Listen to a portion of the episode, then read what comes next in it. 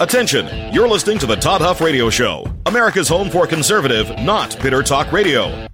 Be advised that the content of this program has been documented to prevent and even cure liberalism, and listening may cause you to lean to the right.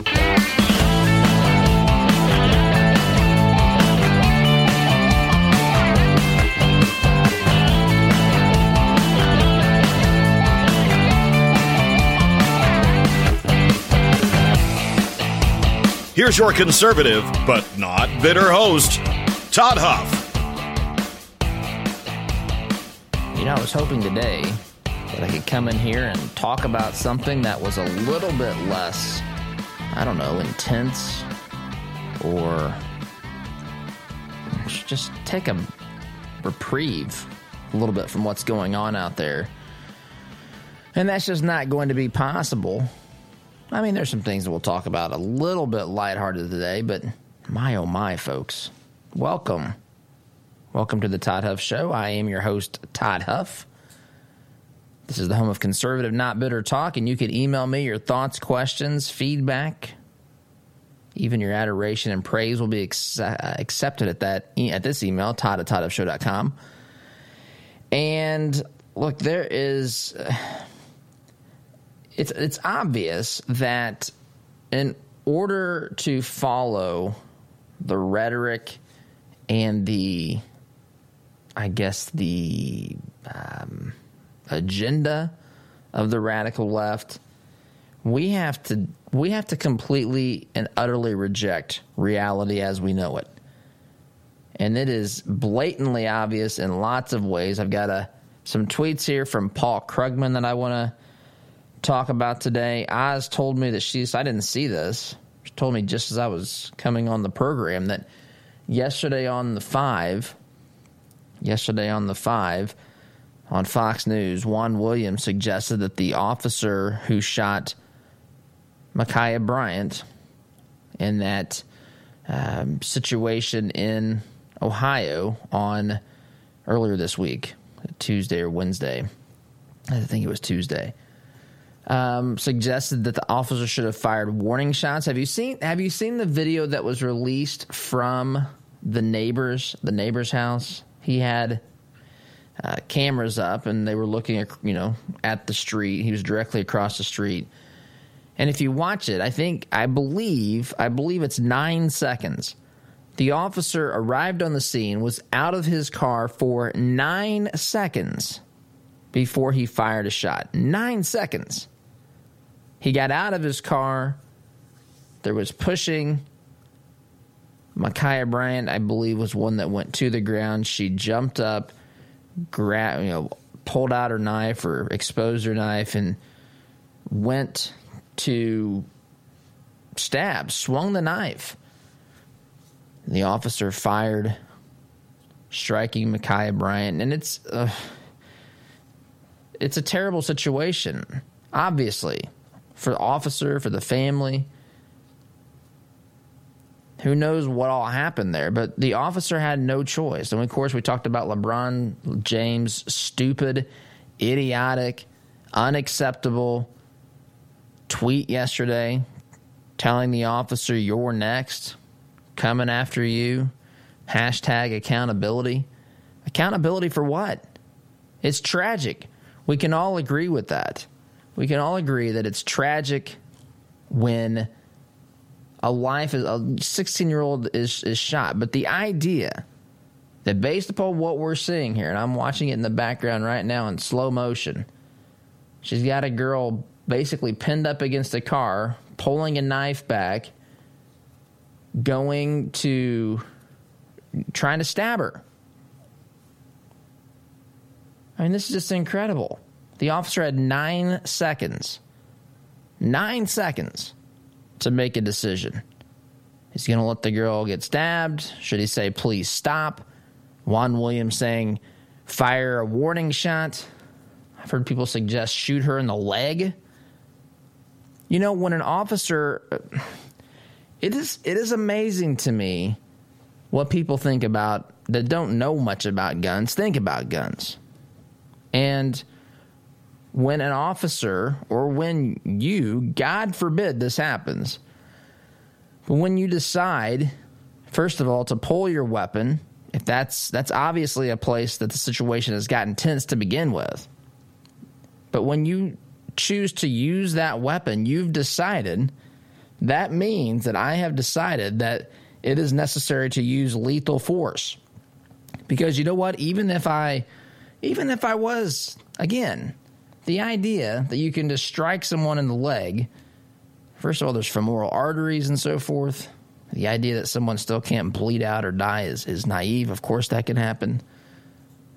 But when you decide to use a weapon, you've decided that lethal force is required.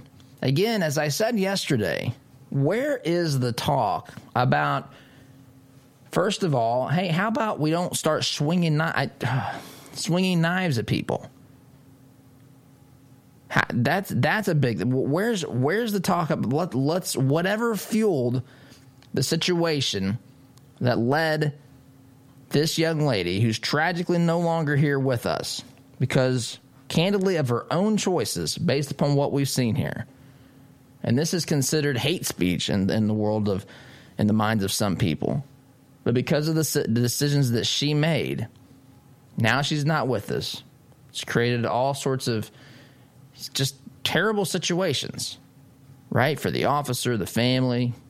LeBron James is doxing this guy, exposing who he is. Could lead to something happening. God forbid to this guy.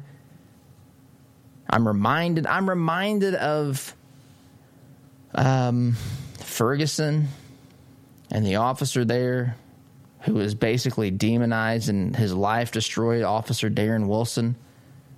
Remember this?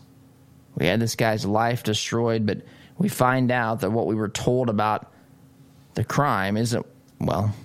We were told about officer not doing what he was supposed to do is not what happened. Instead, Michael Brown attacked the officer in his car, was shot at close range, even inside the officer's uh, vehicle. But where is the calls that say those engaging in this sort of behavior have this has got this has got to stop. This sort of thing has got to stop. But the problem is we got people like Paul Krugman who's a you know a radical leftist. Paul Krugman, I'm looking here. He wrote this. Um, well, he wrote a series of tweets. I saw this on Fox News. I, mean, I don't know if it was last night or this morning. He's basically denying, basically denying that riots caused by some Black Lives Matter uh, individuals were not didn't really happen. They were, quote, overwhelmingly peaceful. As Fox News points out, there were 18 deaths and nearly $2 billion with a B, $2 billion in property damage in cities across the country that resulted from the unrest that came from Black Lives Matter rallies. Now, as I've said before, and some of you don't even necessarily like me saying this, that look, not every Black Lives Matter protest is clearly not one that ends in violence and destruction. But the idea that there wasn't wide scale problems because a portion of the individuals who were involved, and it may have been, look, it, there's again the peaceful groups that are trying to draw attention to and solutions for what they believe are solutions for some of these problems, some of these issues in American society today as it pertains to policing and these sorts of things. I don't have a beef with any of those people. Even if I disagree with what they're saying needs to be done, if I disagree regarding the problem, I remember having lunch with a gentleman who we I mean, he's he's a Christian man, a good man. His perspective on this and mine were not the same. I mean, in some ways, we certainly could acknowledge what certain problems were, but in other ways, the depth of the problem, the systemic nature of the problem is something all together different. We didn't see eye to eye on it, and we still, um, you know, he was perplexed at me at some point. I was perplexed at him at some point. But I think we still had a respect and care. There are people that fall into that group But there's also clearly people who fall into the group that are going to destroy whatever they can, loot wherever they can, uh, take advantage of the emotional situation, the circumstances. There are some that stir that up intentionally. This is undeniable. This is undeniable. So, I want to talk a little bit about that that today as well. We also have uh, we also have an interview with with Jay Height. We do this once once a month. Jay Height, executive director of Shepherd Community Center in Indianapolis, who's become a friend of this program, and they really do great work. And you know what? I'll say this. I'll say this. If you want to look at now, they're not. Um, there's some issues that obviously that we're dealing with or talking about here that are outside the scope of say what Shepherd would be dealing with when it comes to say policing. But there are certainly overlaps between some of the issues and things that Jay Height's group, Shepherd Community, deals with and is trying to help address and solve that overlap into some of these other things where problems begin to begin to arise. Now those are my that's my description, not Jay's. Jay's Jay doesn't get into the politics of this. I do. So don't don't say these are Jay's words, but the things that Shepherd is trying to do by bringing hope and to break the cycle of poverty in the inner city community on the near east side of Indianapolis. There's certainly violence in that that area as well. And there's the idea that it's just policing that's the problem here is tremendously underestimating the the scope of the problem. There are tons of of issues that have created this circumstance, and one of those is clearly is clearly the attempt to politicize the issue by some leftists. Remember, remember, uh, was it Patrisse Cullors, one of the founders of Black Lives Matter? She's a self-described trained Marxist. She's a trained Marxist. She's a communist. She's a, she's a communist who wants to remake America, folks. She wants to remake America. And if you look at some of the Marxist techniques and strategies, and you look at what Black Lives Matter is doing, you can certainly see. I'm talking about the organization. I'm talking not talking about every single protester, but I'm talking about the organization itself and what it's really trying to what it's really trying to do. Some of the things, not you know, I'm not saying that all the things it's trying to do is is bad, but at, at its core, the Marxist core, which she says the founders of Black Lives Matter, at least two, are self taught, self described Marxist teachers and influencers and so forth. That is that is evil. Marxism is evil. It's un-American. And it's terrifying that it's at the root of an organization that a lot of people are going out of their way to excuse behavior for and so forth. Again, not every person. In fact, the vast majority of protesters are not doing this stuff. I fully acknowledge that. It's not the protesters I have a problem with, it's the rioters. And as I've said before, it's pretty clear when a protest becomes a riot. When you go from carrying poster board and signs and engaging in chants and you start throwing rocks and starting fires and dancing on police cars and looting buildings, surprise, surprise, you've ceased attending a protest and now you're attending or inciting a riot that caused over last summer series of riots according to Fox News 2 billion with the B dollars of damage and that led to or that involved in these riots 18 deaths again reported according to Fox News.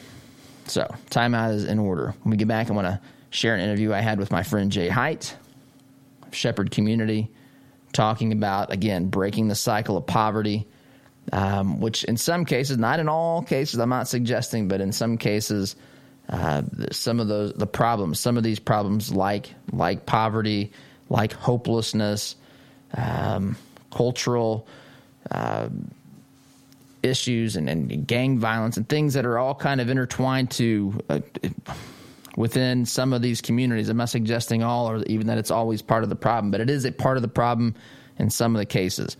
So they're trying to address at least part of this. I want to share that conversation with him, and then we'll continue uh, with some other things as well, and including some notices um, at George Floyd Square, which they're now calling the place in Minneapolis where George Floyd uh, lost his life, was uh, died at the hands of Officer Chauvin. Um, almost a, getting close to a year ago now. So, a lot to unpack. Quick timeout is necessary. Be back here in just a minute.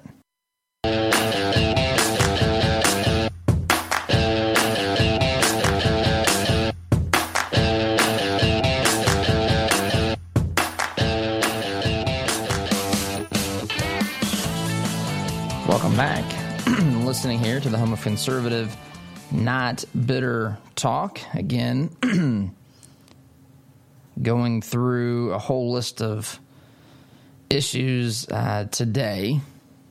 And one of those is sharing uh, this conversation, this interview with uh, with Jay Height with you. So, with that being said, with that being said, I want to share this conversation with Jay Height, our friend at Shepherd Community Center. Hope you enjoy.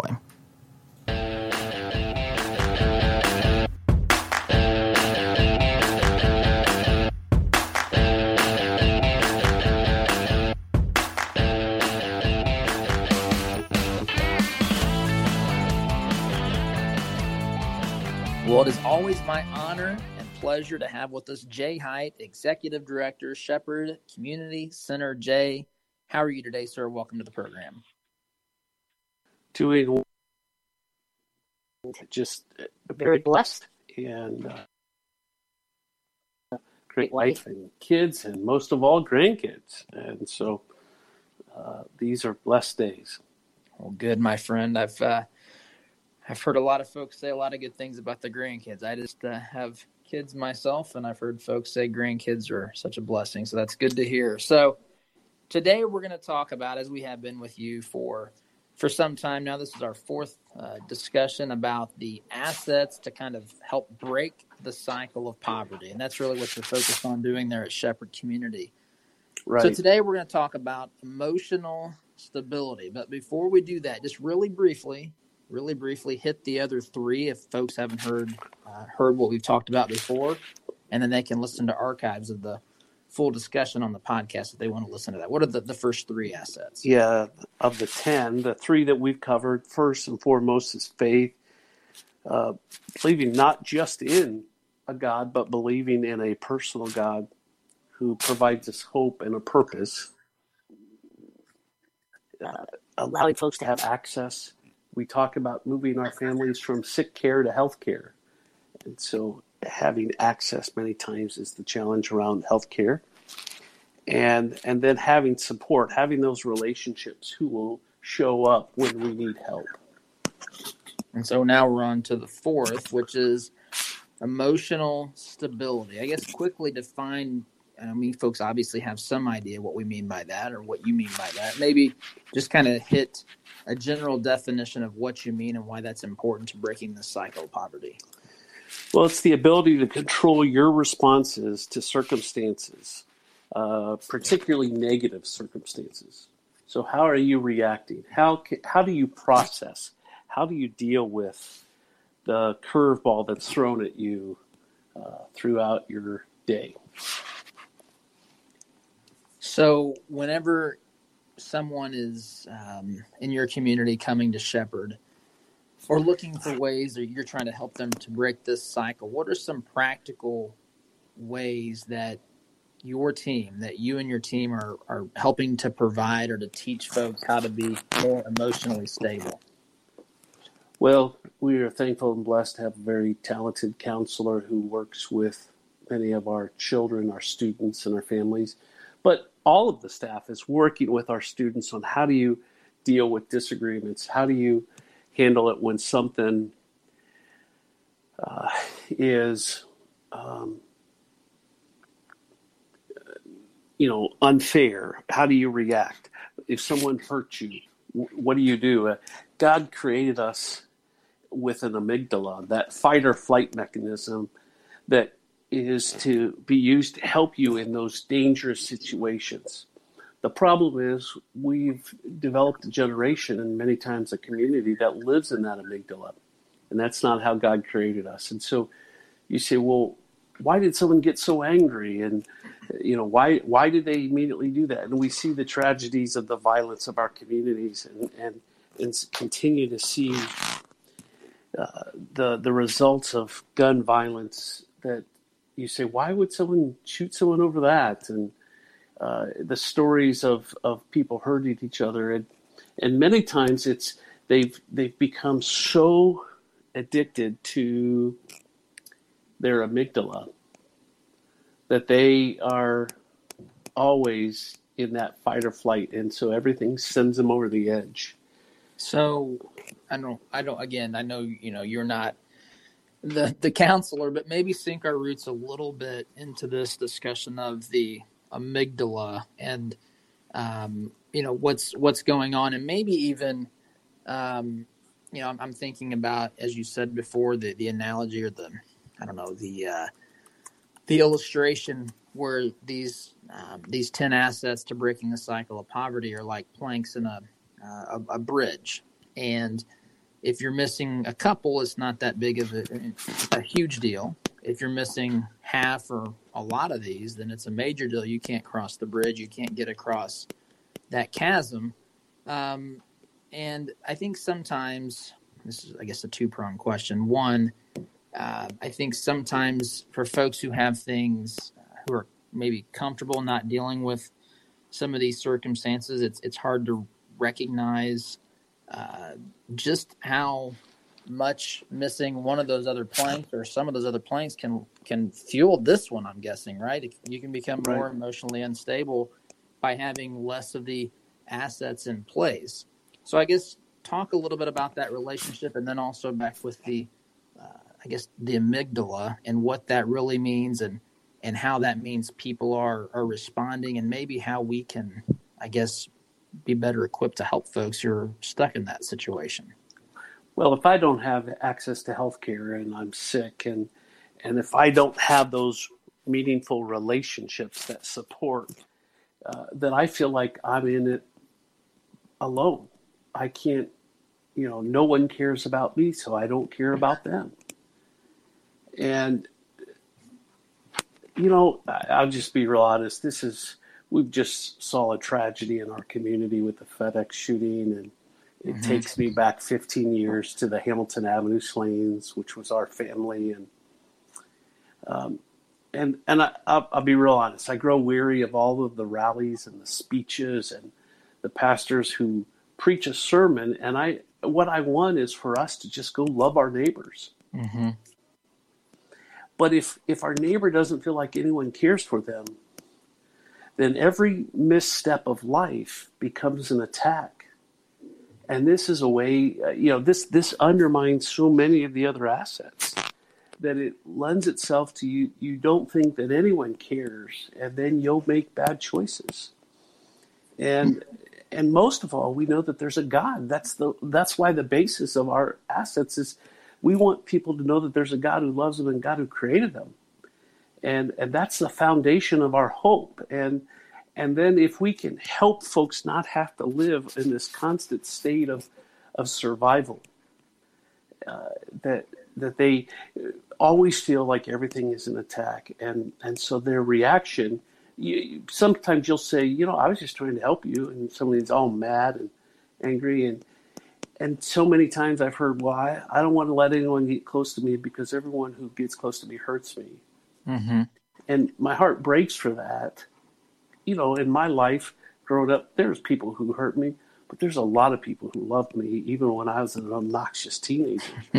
and, and, some people would say an obnoxious 50 some year old. I'm so, not going to say that, Jay. Yeah. Uh, but God has blessed me with people who care. And man, the way we build this is to help folks know that they, someone loves them and then begins to model that. I think this is where sports and sports activities are very helpful for us to, to deal with losses. as a kid who loved playing baseball, and I'm probably a lot better in my mind than I was in reality. But uh, we all I- were. yeah, I love baseball, and I I played one year on a team that we hardly won a game, but I learned a lot that way. I, I learned how to deal with disappointment, and I learned how to deal with frustration. And and on those teams, I would have been one of the better players, but I, I learned that it's a team and we won as a team and as we lost as a team. And so those types of things, you know, that's why I think churches who do upward basketball or upward soccer, those are important things. And allowing kids to have those types of access. And, and then we as adults, we got to encourage them. And, you know, it's, it's about winning life, not winning a ball game. But mm-hmm. We need to help folks do their best and learn that sometimes you win and sometimes you lose. Uh, a good friend of mine who spent many years in the armed forces talked about how he had to learn how to shut off his amygdala because leading tours in in uh, a, a Delta Force team in in Iraq province in the province there in Iraq, he he he'd say, you know, we always had to be on guard because someone was always wanting to hurt us, and he taught me a technique that they used of remembering, and I I said, well, you know, that's exactly what God did. That sometimes in the we can get like this, right? Everything just keeps coming at us and problem after problem, and we feel, uh, you know, we get edgy and we get tired and we get grumpy.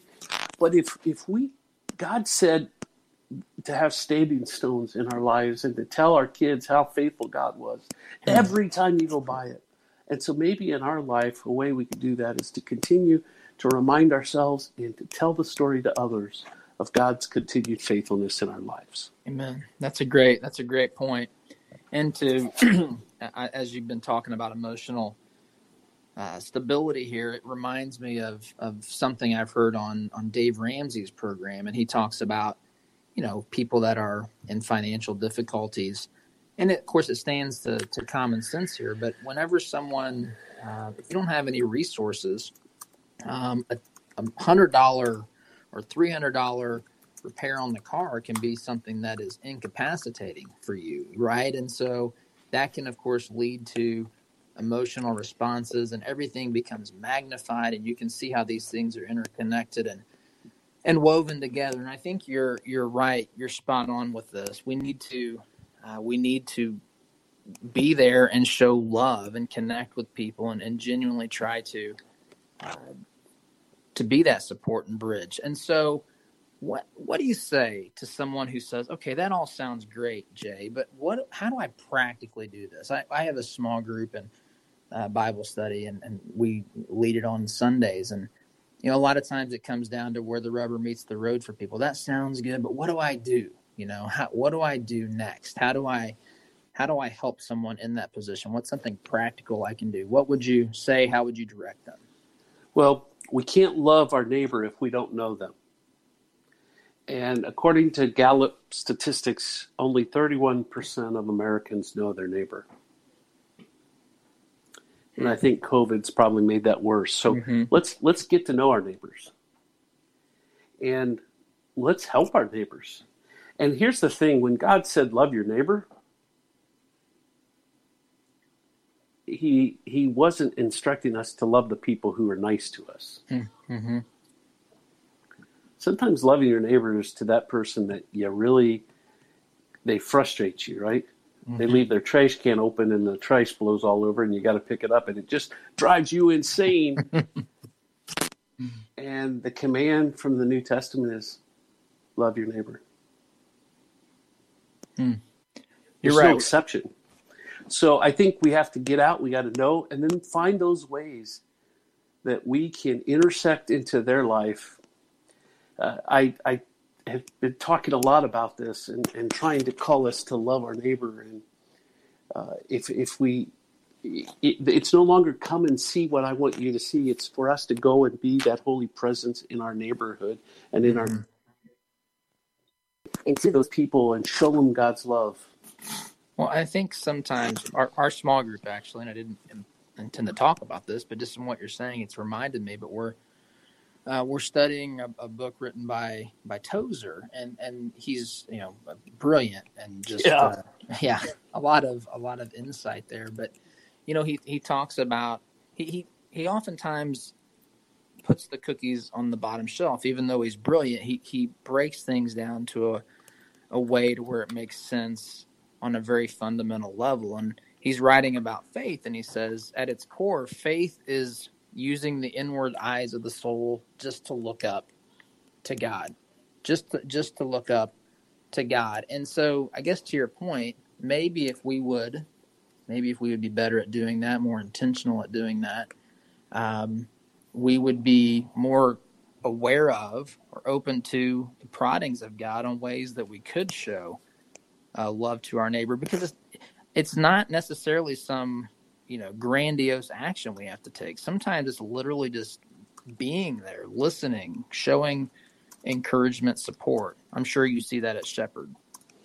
Yeah so uh, a friend of mine told me this um, and I, this was profound he said jesus did ministry at three miles an hour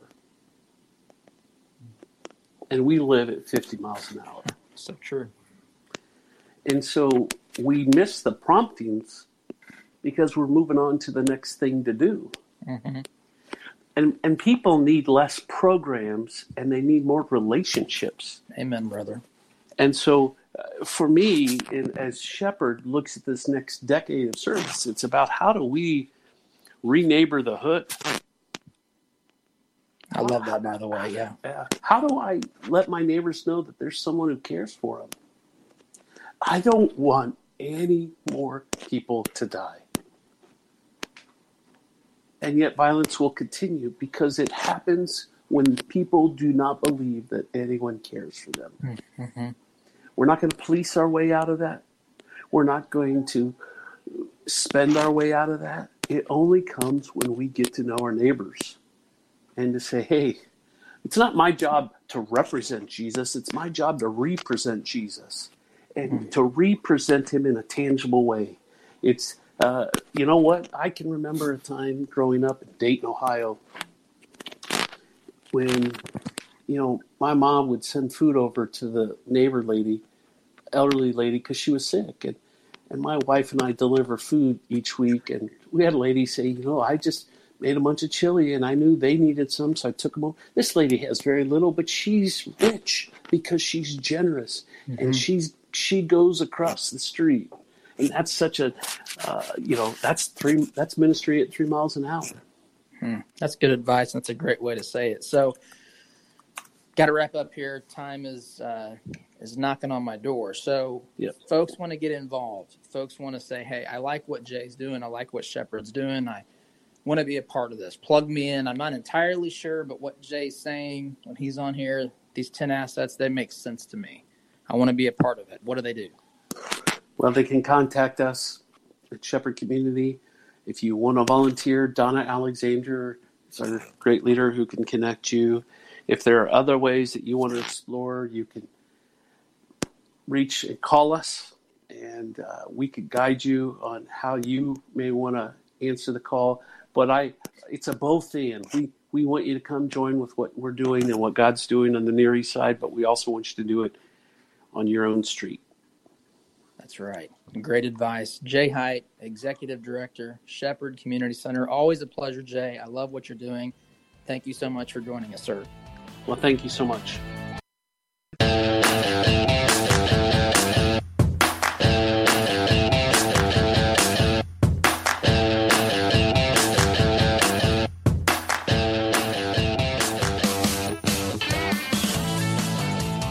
Welcome back.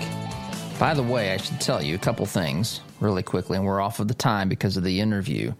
But that interview was brought to you by our friends at Apprentice University. With so many changes in our society these days, everyone's talking about the importance of apprenticeships and college debt. So much so that Bernie Sanders is going to make it free, folks. Businesses are seeking employees with skills who can solve problems Visit apprentice.university to see how you or your student can learn through demanding academics and pay from apprenticeships in excess of tuition, no debt, in demand skills, Christian community. That's Apprentice University. We appreciate them uh, sponsoring that interview. And we look, even the folks here at the Todd Huff Show make mistakes. We had the we have two files with the interview. One is the the radio version, the other is the podcast, and the only one that was operational today for us was the podcast. So I do apologize for that. That's why it sounded a little bit different their last segment, but I do appreciate Jay Height and all he does at Shepherd Community. It's a great organization. And uh, that being said, I've got to take a timeout again just to get us back on schedule uh, because of the, the length of the interview. So come back here and talk about a few other things as we get through this crazy intense week. Back here in just a minute.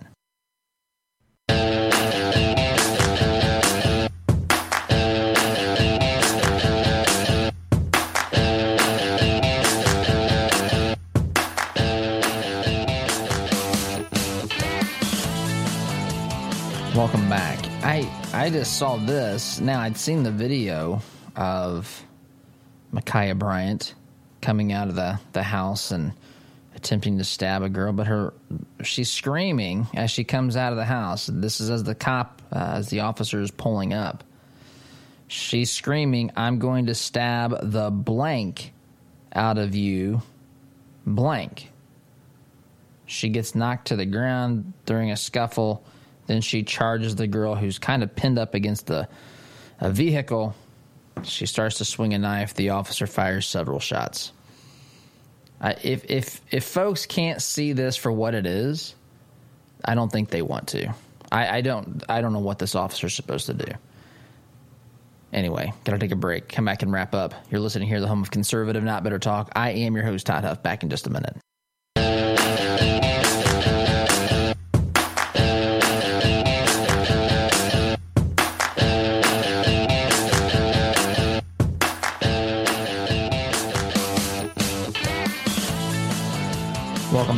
To get into. I don't have time. I don't have time, and but there's uh, there's a cartoon called Bluey. My kids actually watch it. The kids actually find it quite humorous. It's out of Australia, I believe. Yeah, Oz is nodding yes. But apparently, there's someone from ABC News in Australia who is upset that I guess I guess the dogs are white. See, when I watched this cartoon, I thought the dogs were blue and brown, the colors of the dogs. But no, apparently they're white. She's upset. There's not more dogs of color. There's not more disabled. I'm reading her quote here disabled, queer, poor, gender diverse dogs of color, and single parent dog families. Oh my goodness, folks. I gotta go. This has been a heck of a week. Have a great weekend. We'll see you Monday. Thanks for listening. SDG. Take care.